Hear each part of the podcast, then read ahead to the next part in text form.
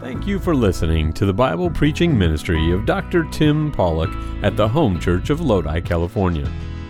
You can get more information about our church and about starting a relationship with Jesus Christ at www.thehomechurch.net. Our prayer is that this message from God's Word will renew your heart and mind today.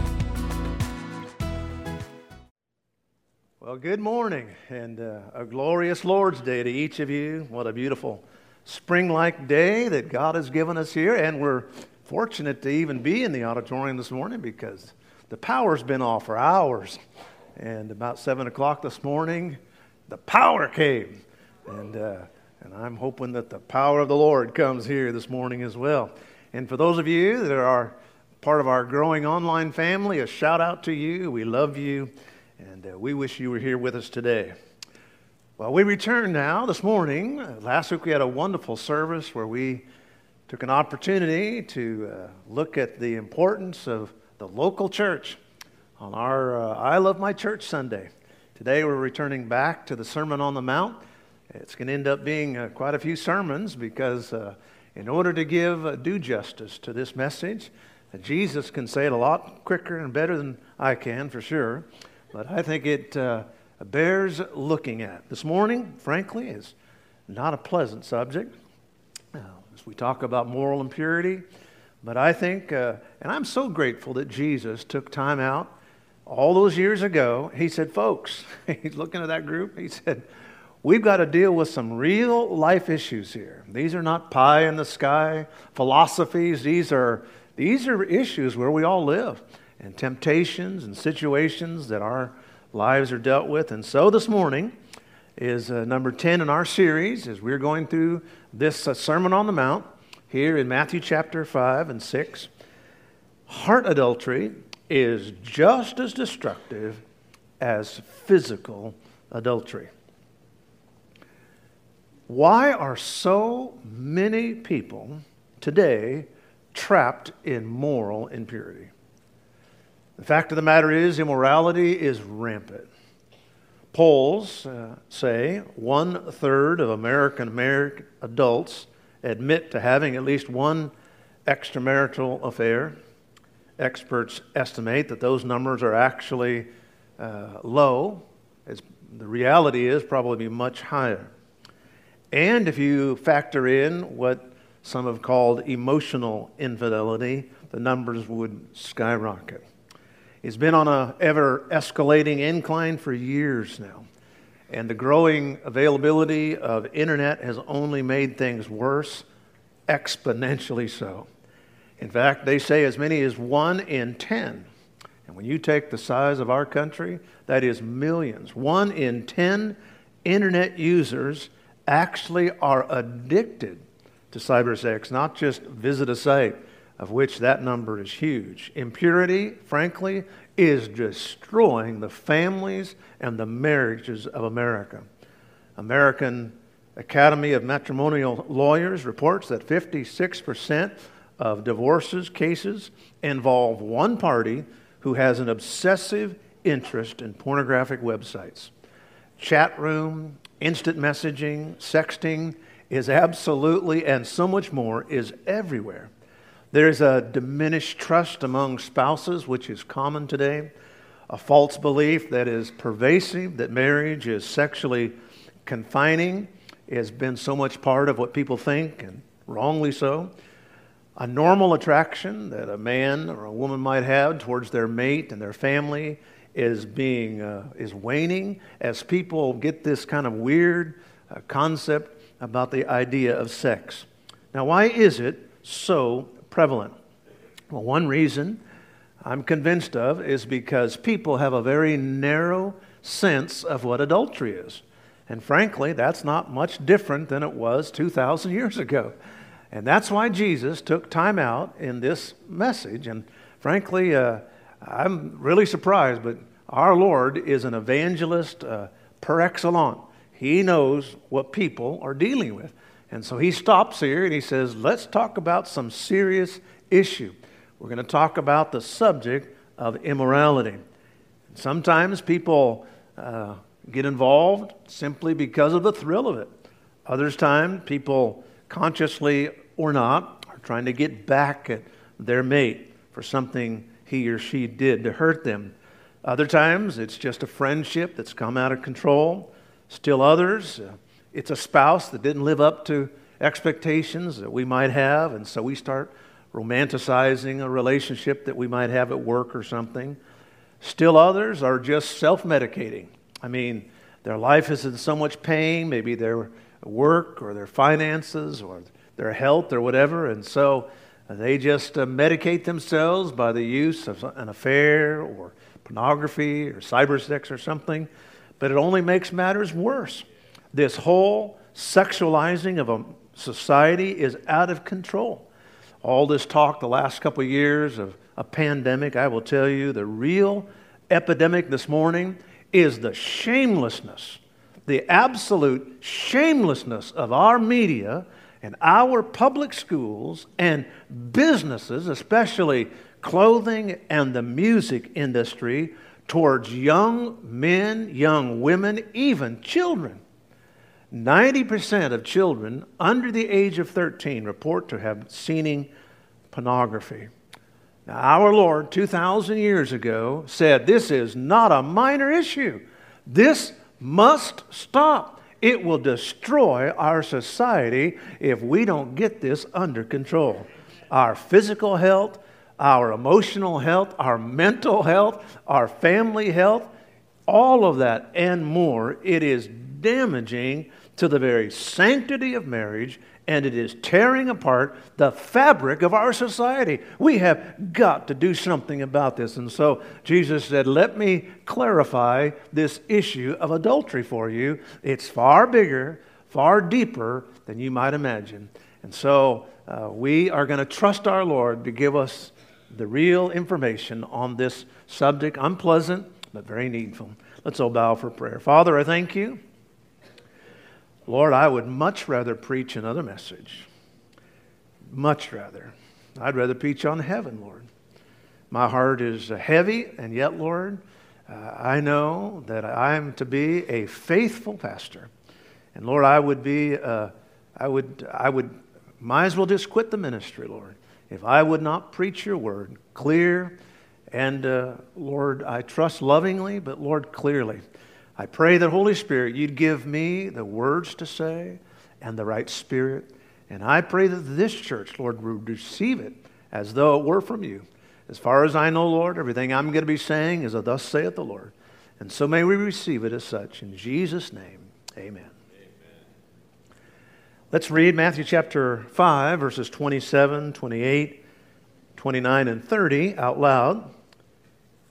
I think that's very helpful to get our minds wrapped around the subject. All right, uh, we read from the King James Version, sometimes known as the Authorized Version. If you don't have that on your phone, I'm sure you can get it real quick, or you can follow along here on the screens. All right, let's uh, read it out loud, and it's healthy, I think, to say it out loud. All right, ready to begin. Ye have heard that it was said by them of old time, Thou shalt not commit adultery. But I say unto you, that whosoever looketh on a woman to lust after her hath committed adultery with her already in his heart. And if thy right eye offend thee, pluck it out and cast it from thee. For it is profitable for thee that one of thy members should perish, and not that thy whole body should be cast into hell. And if thy right hand offend thee, cut it off and cast it from thee. For it is profitable for thee that one of thy members should perish, and not that thy whole body should be cast into hell. Now, I'm praying that you will get this. I'm not going to be able to talk about every specific detail of these verses, but I'm going to give it a good shot. And so I'm asking you to listen closely. Now, as you piece together the gospel synopsis, the narrative, we get a sense that this was likely a very uh, late spring day, about 2,000 years ago. This is not some parable, this is a real happening. This is a biographical moment. This is a real thing that happened. About 2,000 years ago, on a Galilean hillside overlooking that Sea, as it's known, a big giant lake. Jesus was uh, telling his inner circle, that focus group of his known as the disciples.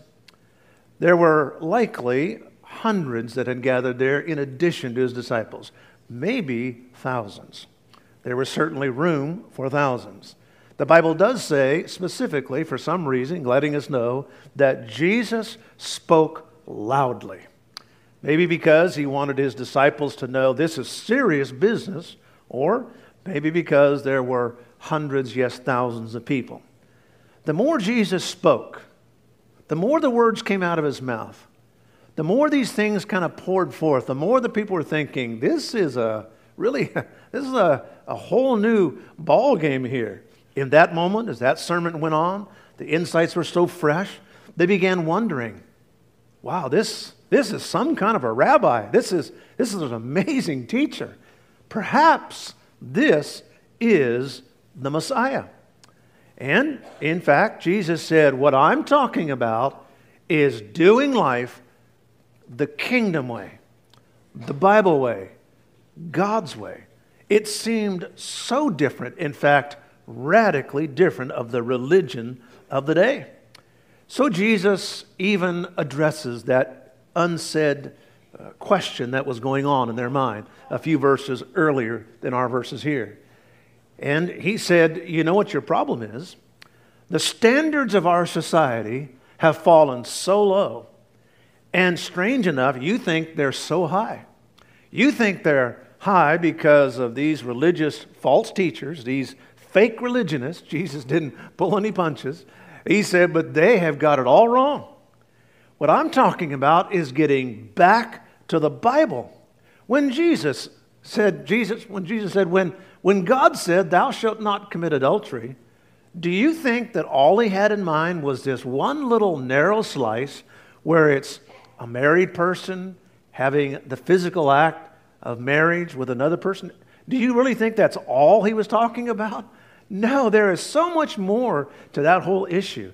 And he said, we need to get back to the Bible.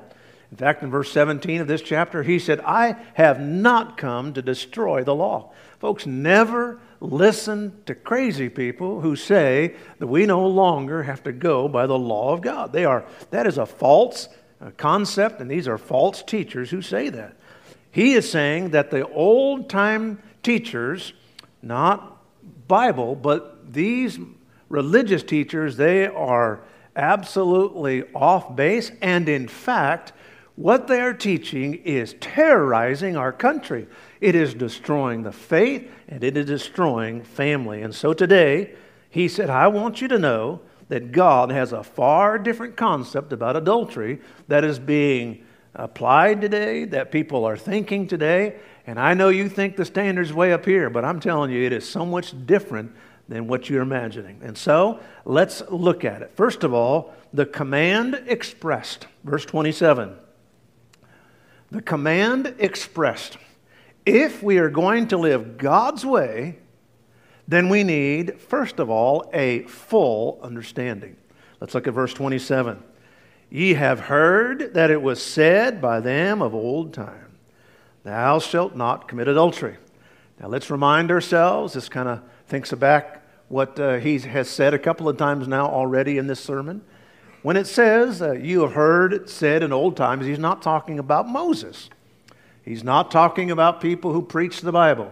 He's talking about traditions that have been passed down by false religion years and years of spinning a false narrative, many times just to cover up their own wrongdoing, these lies had become accepted now as normal practice. Lies told often enough become mainstream. Are you listening? Similar to today. The shift, for example, in public opinion about the immoral action of same sex marriage. According to social scientists, they said the shift in public opinion about same sex marriage is unlike any other in the history of America. Only 50 years ago, folks, they were actually, some people that were doing this were serving jail time. Today, there's virtually no restraints on any type of sexual behavior. They can serve openly in any business, any government position. In fact, we even had one run for president here this past year. Sadly, even in the evangelical church, support for same sex marriage has grown. In 2004, 11%, which I didn't understand, but 11% of evangelicals supported same sex marriage. In 2019, 29%. They have asked sociologists what in the world changed this such a fast changing, taking a lie, which we know it to be, and accepting it as mainstream truth. They say a couple of things have happened. Number one, the growing visibility of gay people in pop culture, people like Ellen, Will and Grace. They called it the contact hypothesis. The more contact people have with people in that way, the more they begin to accept it as mainstream. And if they get a message from someone who's in their in group, maybe an athlete, maybe a politician, or even pastors who come out and say that, yes, it's perfectly fine.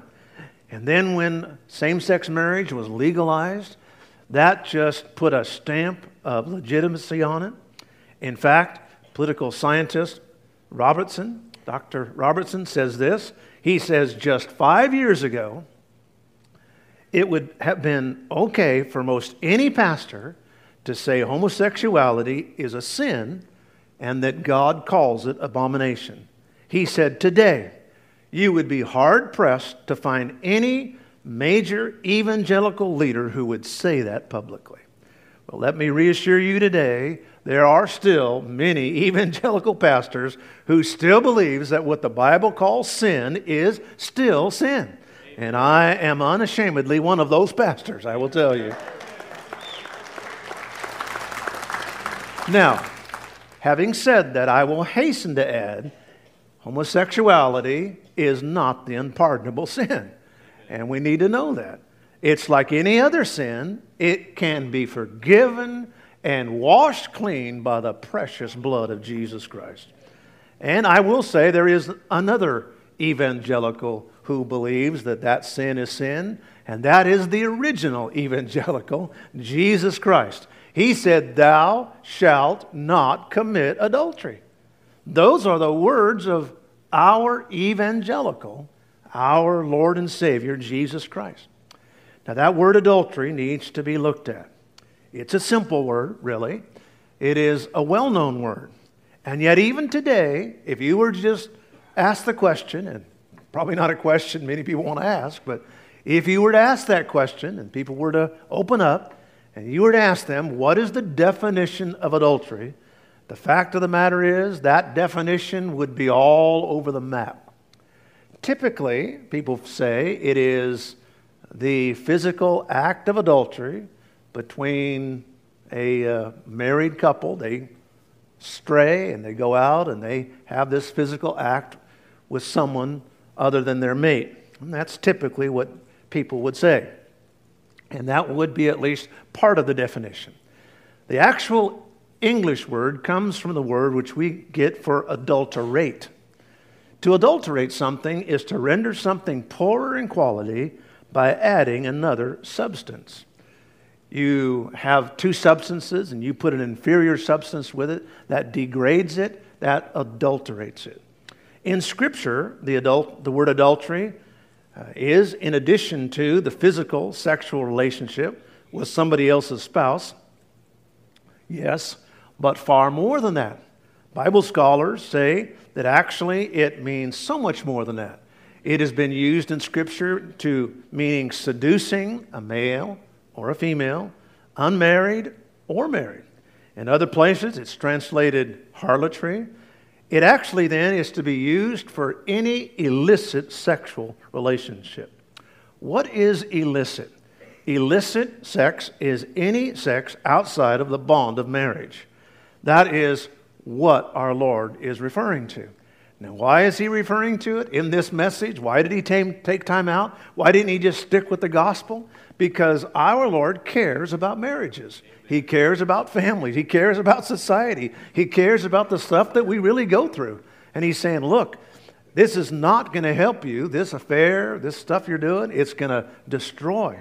And so, let me give you four types of adultery as found in Scripture. Number one, emotional adultery. Proverbs chapter 22 and verse 14. Here, Solomon warns the mouth or the verbal enticements of a strange woman. And you got to know that any time in the Bible it's talking, when Solomon's talking about this, he's not just saying it has to be a biological female, he's meaning a male as well. The mouth, the enticements of a strange man or woman, is a deep pit, meaning it's very hard to crawl out of a deep pit. They are so attractive. They are so, uh, they can just so uh, deceive you that you must be careful. He that is abhorred of the Lord, or people that choose to live in that lifestyle, will have to suffer the consequences from God.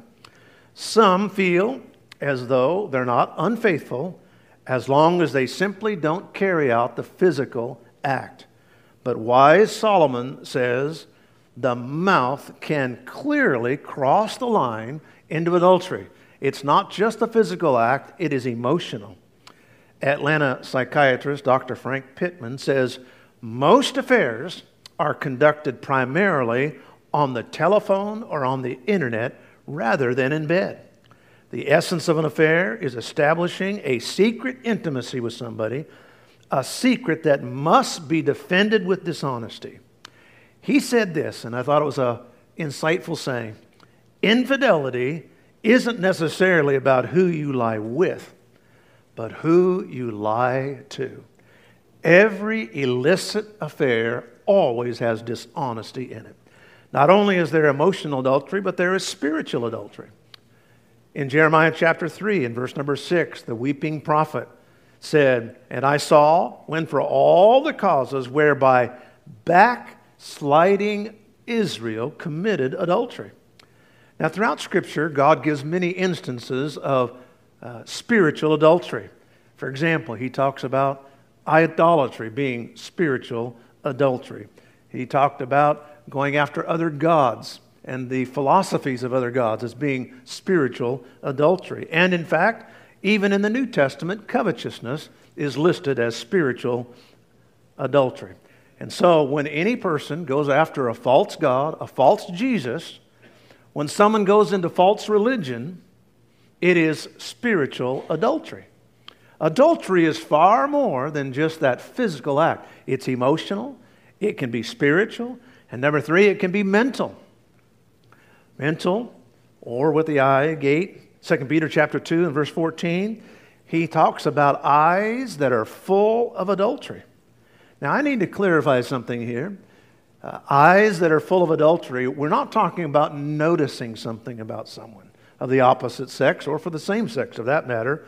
Noticing, for example, what gender they are, or noticing they have a nice clothing on, or noticing the color of their eyes, or noticing the color of their hair. Lusting is far different than noticing. Noticing and lusting are not the same. Lusting is dwelling. Lusting is uh, seeing that person as an object and not an eternal soul. It is getting some sort of sexual gratification by dwelling, by lusting. Then there is a fourth part of uh, adultery in Scripture, and that is actual adultery. And that is actually seen in Scripture in a wide range of things. Basically, it is any illicit intimacy what is illicit? Outside of the covenant bond of marriage. Now, without getting too graphic here, frankly, you could just run down a very long list.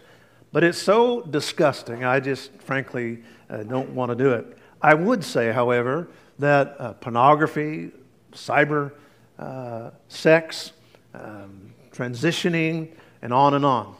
I will, however, give you the Bible listing. And these are sexual sins as found in Scripture and as given to us in the wonderful King James Version.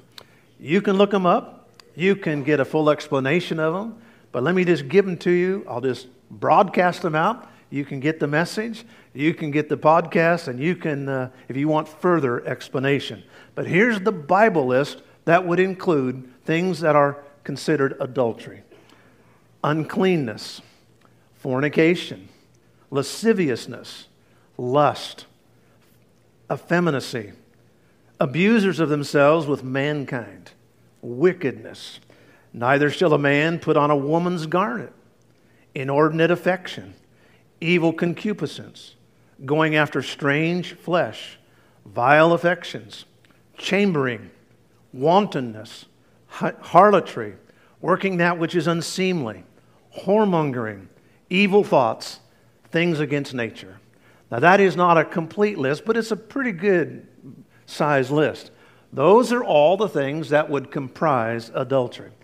Now that we've had a full understanding of what it is, let's see how that the Pharisees had so uh, sold a bill of goods to these people, and they had a false undertaking. The Pharisees, these false teachers, and their religion, they had this constant false narrative. They were lying. Like I said, you tell a lie long enough, and it burns you soon, it becomes mainstream. And they had a planned deception. Notice what it says By them of old time, thou shalt not commit adultery. Their false reasoning was as long as you're not committing the actual act with someone outside of your marriage, then everything else is good because God does not look at the heart. But oh, we humans, we're so broken by sin. We have the ability to lie about everything. In fact, we even lie to ourselves about what sin is. Jesus said in John chapter 8 and verse 44 that that is satanic. Satan is the father of all lies. And if he can get us to believe a lie, he can get us to sin. Did you know that it is a scientific fact that we see what we want to see? These people were there saying, hey, if that's not sin, then everything's peaches and cream. It's all good. The optic nerve, they tell us, is the only nerve that goes direct to the brain. Everything else kind of takes a meandering route, but the optic nerve is the only one that goes directly to the brain. But there's something interesting about the optic nerve. Did you know that more signals come from the brain to the eye than from the eye to the brain? That means that the brain is telling the eye what it's seeing. It may not even be real, but the brain is telling the eye what is actually happening. So you can put four people at an accident, and each of them will see something different. That is a natural human trait. But combined with a sin nature, folks, that allows us to rationalize, to explain away, and to condone any kind of sin. These Pharisees were saying, it's not sin. no, it's not. No, no, no, no, no. Because it's not the physical act. And they'll say this and they'll say that. Jesus talked about these guys in Luke chapter 18. He said, These false teachers, these guys are changing wives like they change socks. And they don't even care. They don't care that this is absolutely adultery. In fact, in Luke chapter 18, verse number 11, one of the Pharisees stood and if, if all things, he stands up and says, Well, I'll tell you one thing. I am certainly glad that I'm not an adulterer. Really? wow. Just because you hadn't done this one specific little narrow slice of an action, he could say, his brain was telling his eye, Yeah, that's fine. That's not what you're doing. It's kind of like the Egyptian guy that fell out of his boat. He was in denial. All right. Number one, the command express, verse 27. Now our Lord has laid out the meat. Let's get now to the gravy. The command explained, verse 28. But I say unto you that whosoever looketh on a woman to lust after her hath committed adultery with her already in his heart. Now, there is something about the words of Jesus that had captured the people. I mean, of course, when you talk about sex, people listen anyway. But uh, can you imagine the most pure person that ever lived, the most pure human, standing up there and says, I want to tell you about moral purity. And I'm going to tell you how important it is for our society, how important it is for your marriage and for your children. And so they were on the edge of their seats, on the edge of their rocks, or the edge of the grass there. I mean, they were just listening. Jesus was so different in his teaching, and they had become so used to the convenient truths of the religionists that it seemed rather strict, kind of, that it included such a big swath of actions. And so our wise Lord takes a preemptive strike and he answers before they can even ask. He said, I am referring to heart adultery. You may never actually proceed to the actual act, but it is just as destructive, and frankly, you are just as guilty. Now, folks, this is nothing new. People kind of have this crazy idea that, you know, God only cares about the actions, God cares about the, the attitude behind the actions. Moses could have not been more clear in the Old Testament. Deuteronomy chapter 6 and verse 5. And the, thou shalt love the Lord thy God with all your heart. It just didn't say with your body, with your hands, your feet, your body parts. No, God says it's an inside job. Folks, the Christian faith is a heart religion. And these sexual game playings outside of sacred sex are just simply wrong. And Jesus was saying it comes to no good end. What is sacred sex? Sacred sex is between one biological man and one biological woman who have been bound together in one covenant marriage for one lifetime. That's what it is. It is devastating to do anything else. Now, Jesus here clarifies where the real issues lie. First of all, the real problem is lust. The real problem really comes down to lust. Sin, when it begins, when it conceives, when it dreams, when it fantasizes, when it begins to roll it over in its mind, it's like a seed that conceives. James chapter 1, verse 15 says, When you let that thought go to seed, you are in dangerous territory.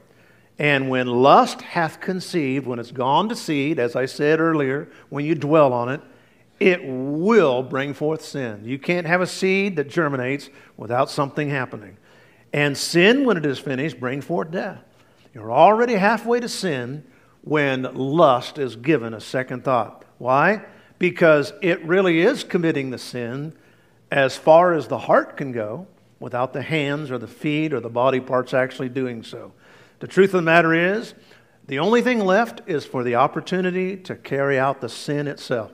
And so the real problem is lust. That's why it's so wrong. Second of all, the real penalty consists in looking. That whosoever looketh on a woman to lust after her. Looketh, first of all, that is looking for something. Second of all, it is looking at something. Let's explain. Looking for it, meaning purposely looking for it to happen. You purposely go to a chat room. You purposely send or respond to an instant message.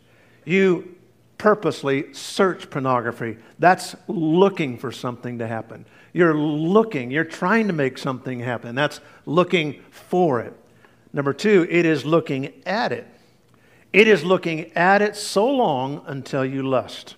It is looking at something so long until you gratify your lust. And by the way, this is not just a male sin, it is a female sin.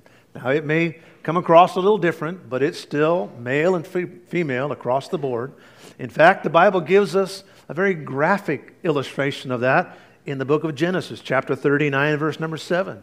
Here we find Joseph having to deal with the lust of his boss's wife. And it came to pass after these things that his master's wife cast her eyes, she looked upon Joseph, and she said, Lie with me. Her hormones were raging, and she would stop at nothing. That boiling pot was going to just boil over unless they turned the heat down. Jesus said, You look. Now, let me just clarify. Looking or lusting is not just something you do with your eyes, it actually would include any other of your senses. It is looking with one of the sensual gates. And we have more than just our eyes. We have our ears, we have uh, skin and touch. And so there are many avenues or ports of entry that adultery can come. For example, let's talk about the ear for just a moment. sensual music inflames the passion through the ears. For example, rap music. Researchers have studied rap music, 450 students over a two year period. Those who listen to rap are 2.6 times more likely to have sex. Experts, and by the way, I don't think it takes an expert, common sense will tell you, that lyrics make teens think that their peers are all having sex. This then encourages them to do the same. It also encourages underage drinking. Teens love to emulate the behavior of their idols. In fact, they call uh, norm, they call rap music a norming agent.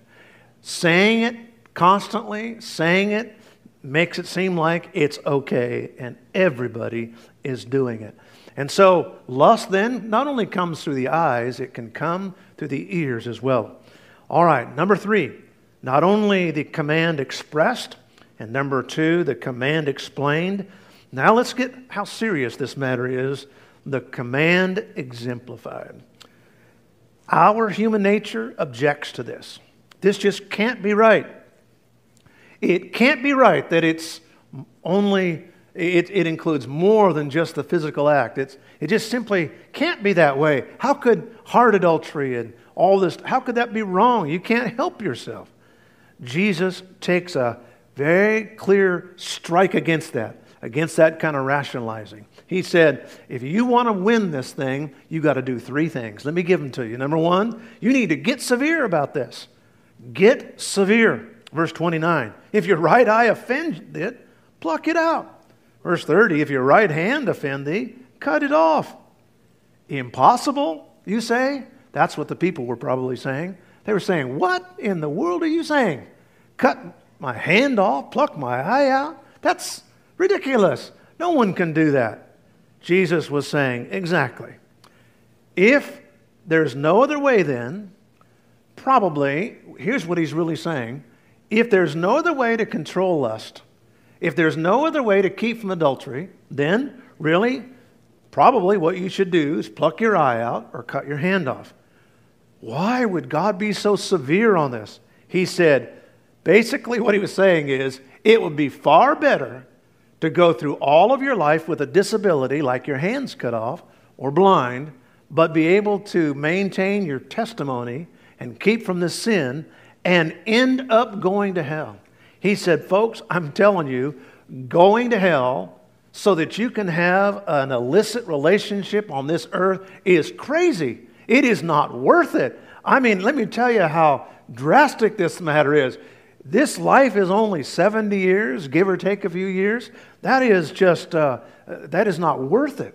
In fact, he even upped the ante here. He said, Your right eye, your right hand to the Jew, that is symbolic of the better of the two. He was saying there is absolutely nothing so important as eternal life. And then he says, if it offends you, notice that word? If your hand or your eye offends you, that's the problem. The word offend there is the Greek word skandalon. S K A N D A L O N, skandalon. And as you might imagine, it, we get our English word scandal from it. It actually means snare or trap, where they would stick a bait in, the animal would come into the trap, would grab the skandalon, they would grab the bait, and then the trap would fall down on them. He said, Look, if your right hand is a baited trap, if your eyes are your trap, then he said, You need to get stringent, unsparing. You need to run. Folks, you may have to quit your dream job if you can't handle that particular person that you got an eye for. You may have to quit your your gym membership you paid a whole year for. But sometimes real stringent, serious measures need to take place. Or simply tell yourself, you can do this by God's grace. That's what Paul told the church in Philippians chapter 4 and verse 13. He said, I can do all things through Christ who strengtheneth me. There is tremendous power in Bible memory, going to church, witnessing, serving, you can win this battle, but you need to get severe with yourself. Give up some time, give up some energy, give up some money, give up your reputation, whatever it did, but whatever it takes, get severe and get going. And that leads us to the second thing get started. Not only get severe, but get started. Verse 29 pluck it out, cast it away, cut it off, cast it away. That's what Paul said. He said, I've learned that the only way to deal with your body is to keep it under. That's what he said in 1 Corinthians chapter 9 verse 27. I keep under my body. I rule my body. My body doesn't rule me. My mind and my spirit rule my body. I don't let my body say what it's going to do. Paul said, and by the way, this whole context of 1 Corinthians 9 is that of running a race. He said, if you're going to run a race, your body has to be at its peak. And you can't let your body OD on anything that's destructive. And if you give yourself to this kind of sin, it's going to ruin your body. All kinds of diseases. In fact, there are studies that show that men and women for that matter who get into pornography, it literally changes the actual brain waves in the mind. I mean, folks, it is absolutely destructive. I keep my body under, bringing it into subjection, lest by any means I have preached to others and myself I should be a castaway. How do you do that? Number one, by being careful of your company. Be careful of the people you hang with. You can't lie down with the dogs and not get up without fleas, folks. If you are gas, stay away from those that are matches in this world. And don't listen to this crazy world, all the fake science out there. Time magazine recently had an article about the so called fallacy of monogamous marriage. They said evolutionary biology proves of, amples, of animals, especially the apes, reasonable models for a more rational mating format. For example, they said it's very natural for females to continue to seek many mates with the best genes. That's what the apes do. And so they said that should form the basis for understanding why infidelity in humans, and by the way, they said human animals, is so natural. That's Time Magazine. I wonder how Jesus would have handled that so called science. I think he would have said, You guys are loony in the toony, man. You guys are out to drink. A little girl asked her mother, How did the human race start? The Christian mother answered, God made Adam and Eve, and they had children, and so all mankind was made. Two days later, the girl asked her, her father the same question. The father answered, Well, daughter, many years ago there were monkeys from which the whole human race evolved. Confused, the little girl returned to mom and said, Mom, how is it possible you told me the human race was created by God and dad said they were developed from monkeys? Mother answered, Well, sweetie, it's very simple. I told you about my side of the family, and your father told you about his side of the family. be careful of your company. Number two, be careful of your cravings. That's what Paul said in Romans chapter 13 and verse 14. Put ye on the Lord Jesus Christ. Make no provision for the flesh to fulfill the lust thereof. Folks, I'm not saying we can't enjoy life. I'm not saying you can't live and just live life to the hilt. You don't have to live like a bunch of monks. That's not what Jesus is saying. He is just simply saying, don't let it get out of hand. Maybe our favorite TV deputy had it said best. Barney Fife you may remember Barney. He famously ranted this Nip it in the bud. You've got to nip it in the bud. Nip it. Bud nipping. That's the only way to take care of it. Nip it in the bud. And I say the same thing, folks. Nip it in the bud. Get severe. Get started. Can't you see him saying that? Get serious. That's what Jesus is saying. Now, this part of the message gets very hard. I mean, it just really is. And it's a startling argument. This was a drop the mic moment. Jesus, you want to know how serious this matter is? I'm going to tell you how serious it is. People for an affair, people for some sexual moral impurity will die and be willing to spend eternity in hell over such a thing as this. He said your entire body should be cast into hell.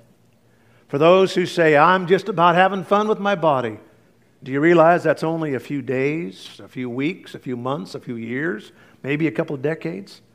But eternity in hell, it's not worth it. Now, it'd be very unpopular for a pastor to say, because of your sexual choices, if you do not accept the gospel of Jesus, you will go to hell. But I remind you, those words are not my words. Those are the words of the most loving human that ever lived, our Savior Himself. We must not be like those people in Isaiah's time. In Isaiah's time, they did not want to hear the truth. Isaiah chapter 30 and verse 10, which say unto their seers, by the way, that's a good name for someone who's looking at what's going on in the world. They're seers. See not, and to the prophets, prophesy not unto us right things, prophesy unto us smooth things. That's too rough. Pastor Isaiah, that's just way too rough. Prophesy deceits. We'd rather hear lies than the truth. World renowned evangelist Dr. J. Wilbur Chapman told the story. He was an evangelist of yesteryear. He told the story of Dr. Howard, a minister from Australia, who preached very strongly one day on the subject of sin. After service, one of the church officers came to him and met him in the study and said, Dr. Howard, we love you. We uh, follow you, but honestly, we don't like it when you talk so graphically about sin and openly. Our boys and our girls hear it, and we're afraid they're going to become more sinners because you talk so graphically. He said, I feel like you should call it a mistake or something. The pastor quietly listened to the man and said, I see. He got up, walked over to a medicine cabinet, was in the office, took down a small bottle, and he said, Do you see the label? He said, Yes. He said, What does it say down at the bottom there? He says, It says poison if ingested. He said, All right. So, what you're telling me to do is to take this bottle, change the label, and put the words peppermint on it. Do you see what would happen? He said, The milder you make the label, the more dangerous you make the poison. And today in this world, we don't like to call sin as sin, but you must listen to Jesus' broken-hearted words, strong words. He said, You must not take a chance with your eternal destiny because you want a few more days or a few more hours of sexual sin. In fact, he said, It will be such that would cast the entire body into hell. And it's for what? A few moments? Be a Moses. In Hebrews chapter 11 verse 25, it says, Moses, choosing rather to suffer the affliction of the people of God, rather than the pleasures of sin for a season. Folks, if you will look closely at the packaging on that sin sandwich you might be eating, you will see very clearly there's an expiration date. The sin and the thrill of sin has a very short shelf life. Stay on the path, Jesus said. You might not only lose your wife or your husband, but your family. May not be able to see your children anymore. Financially, you might be devastated, find yourself distanced from people around you. In fact, moral impurity just messes with absolutely everything. But most of all, our eternal soul. Now, all that being said, folks, all of us, I think, at some time in our life have been or will be guilty of this. But thank God for the mercy of God. There is hope. There is hope. I say with Isaiah this morning in chapter 55 and verse 7 let the wicked forsake his way, and the unrighteous man his thoughts, and let him return to the Lord, and he will have mercy on him and to our God, for he will abundantly pardon. I'm here to testify that God is a loving and forgiving God. All of us, frankly, have a past. But when we come to God and beg for his mercy and pardon, God will reach out to us with his amazing grace. Give your mind to the Lord, and you'll be a wise Christian. Give your time to the Lord, and you'll be a used Christian. Give your money to the Lord and you'll be a free Christian. Give your body to the Lord, and you will be a powerful Christian. Our heads are bowed and our eyes are closed. Oh God, I thank you for this church. Thank you for a church that receives the truth. Now, Lord, all of us, frankly, just find ourselves, Lord, convicted. Lord, I pray that you would help us to pray, Lord, for others, pray for ourselves, pray for this nation, pray for these precious children, Lord, that are being subjected to so much trash in their schools and in the media. Oh, God. We pray, God, that you would make us a holy sanctuary for you and for your kingdom. With our heads bowed and our eyes closed, I address this congregation and for those of you online. I want you to know that Jesus loves you. And He loves you just the way you are. But thank God He loves you so much, He doesn't want you to stay that way. And by His amazing grace and mercy, He will forgive every sin, wash every sin away. Right there. Maybe you're sitting there on your couch, or perhaps you're someplace in this world.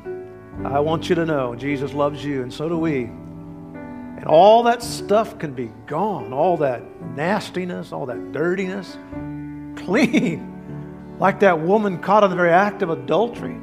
She couldn't believe herself. Jesus said, Daughter, your sins are forgiven, they are gone. I am so glad that Jesus still calls us son and daughter, even knowing what we've done. And for those of you that are here, would you just purpose to say, Lord, I want to live a pure life. I want to live, have that moral purity, not only on the outside, but on the inside as well. Let's all stand, if you would, please, standing this morning. We're going to begin to sing in just a moment. And if God has spoken to your heart and you want to pray about anything, you just come. You come and say, I want that pure life. I want to be a good testimony. Father, I thank you for this church. We hope you enjoyed listening to the preaching and teaching from God's Word today.